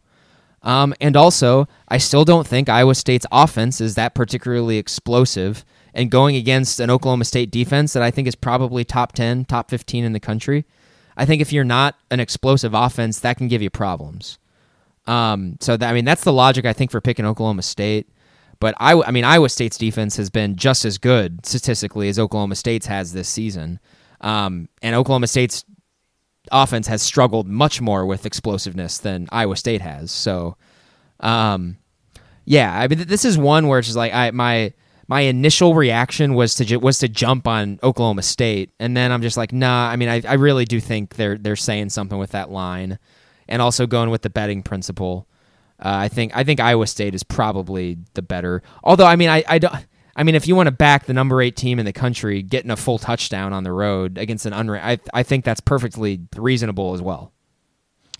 I think that was a great handicap for Oklahoma State. And I think that one of the biggest parts of that is how well Oklahoma State's played against Iowa State of late against Matt Campbell, and they have.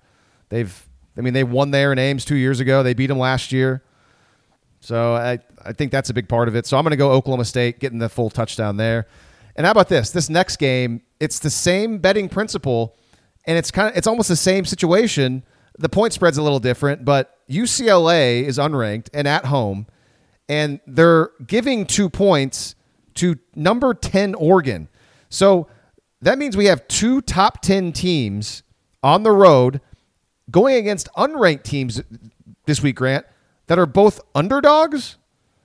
And I tweeted this out earlier today. I I don't like I'm not I'm not an expert, I'm not a historian, but has this ever happened before? We got two top 10 teams against unranked opponents both as underdogs in the same week? That seems like it's got to be pretty rare.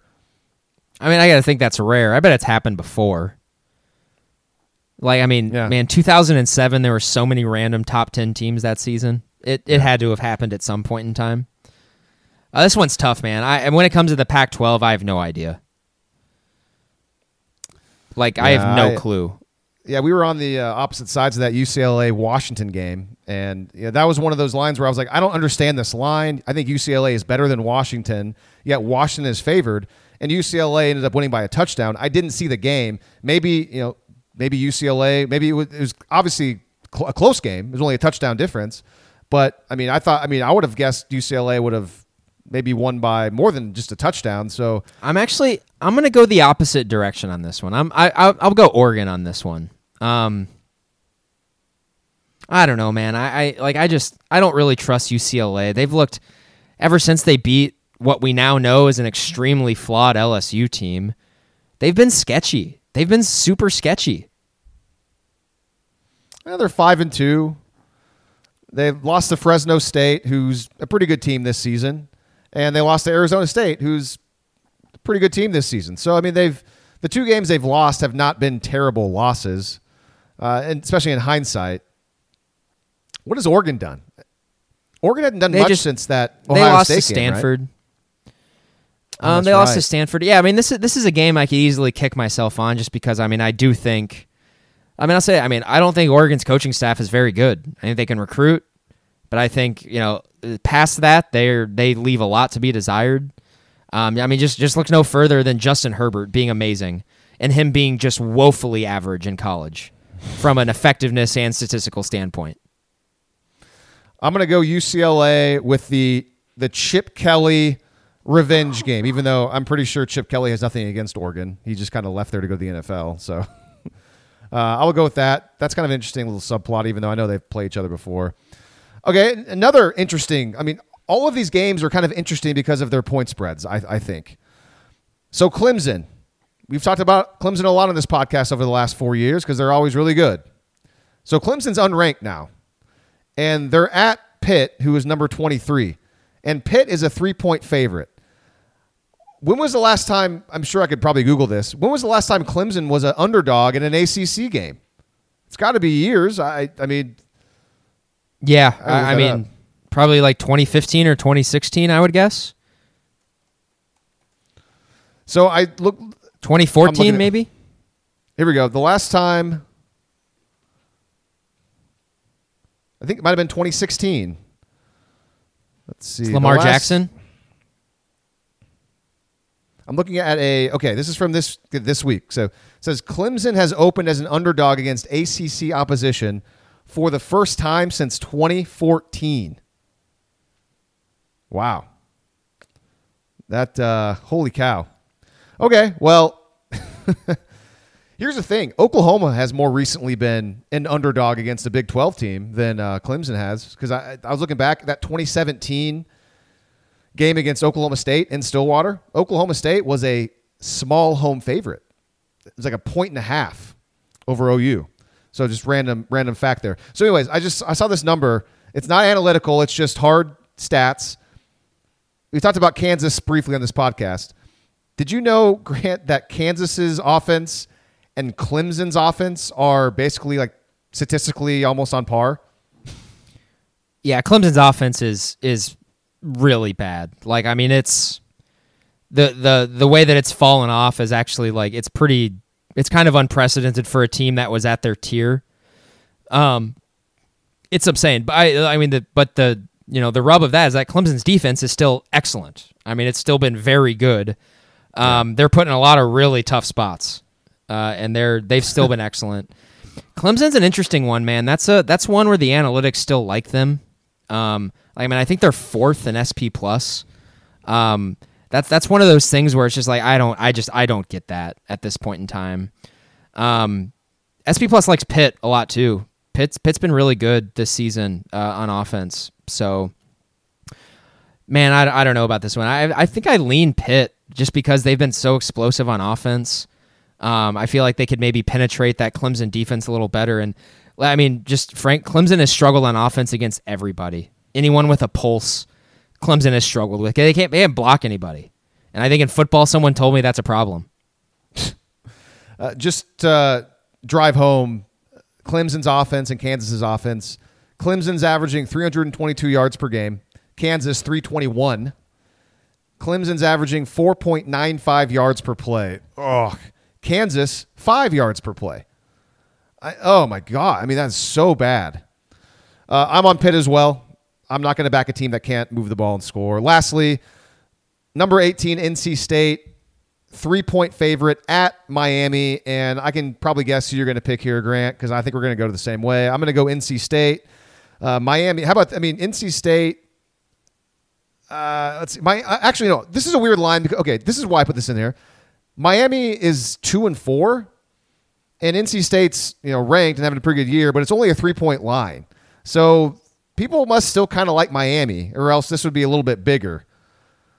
Uh, I I don't have any. I haven't watched these teams play much at all. I just threw this in there to see if you had anything to say on it. I'm going to go NC State. That's the uh, that's the square play. Grant, what do you think? I'll go with Miami. Just because it's a you know I mean it's a fairly large. I mean it's it's full on going by the numbers on that one and just the line is fishy and you know I think when the line is fishy like that I have to completely you know reevaluate my priors.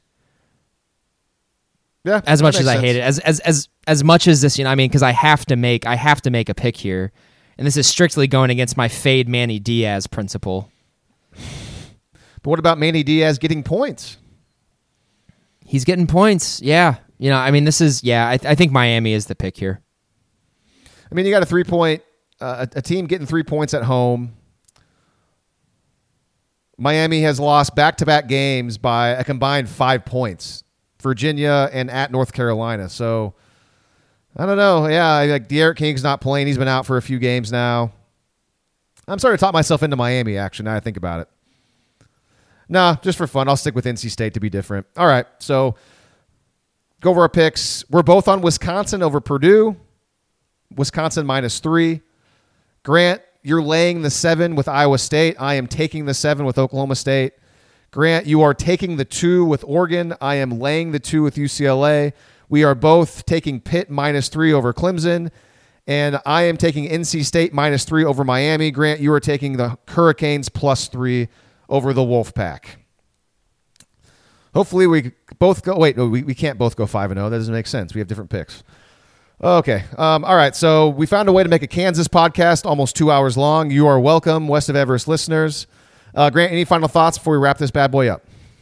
No, just uh, gosh, man, no more injuries, no more. And I hope, uh, right. I hope it's a, I hope it is a chaos-filled college football Saturday, and I hope all of that chaos does not touch Lawrence, Kansas. Well said. All right. We will be back after OUKU with our post game thoughts either on Sunday or on Monday, depending on when I get that uploaded to SoundCloud. So until next time, for Grant, I am Lee. This is West of Everest. If you enjoyed this episode, make sure you subscribe to the show. And if you want to help us spread the word, please leave us a five star review. And also, tell all of your friends who are OU fans about West of Everest. You can listen to this podcast on iTunes, Spotify, Stitcher, and SoundCloud.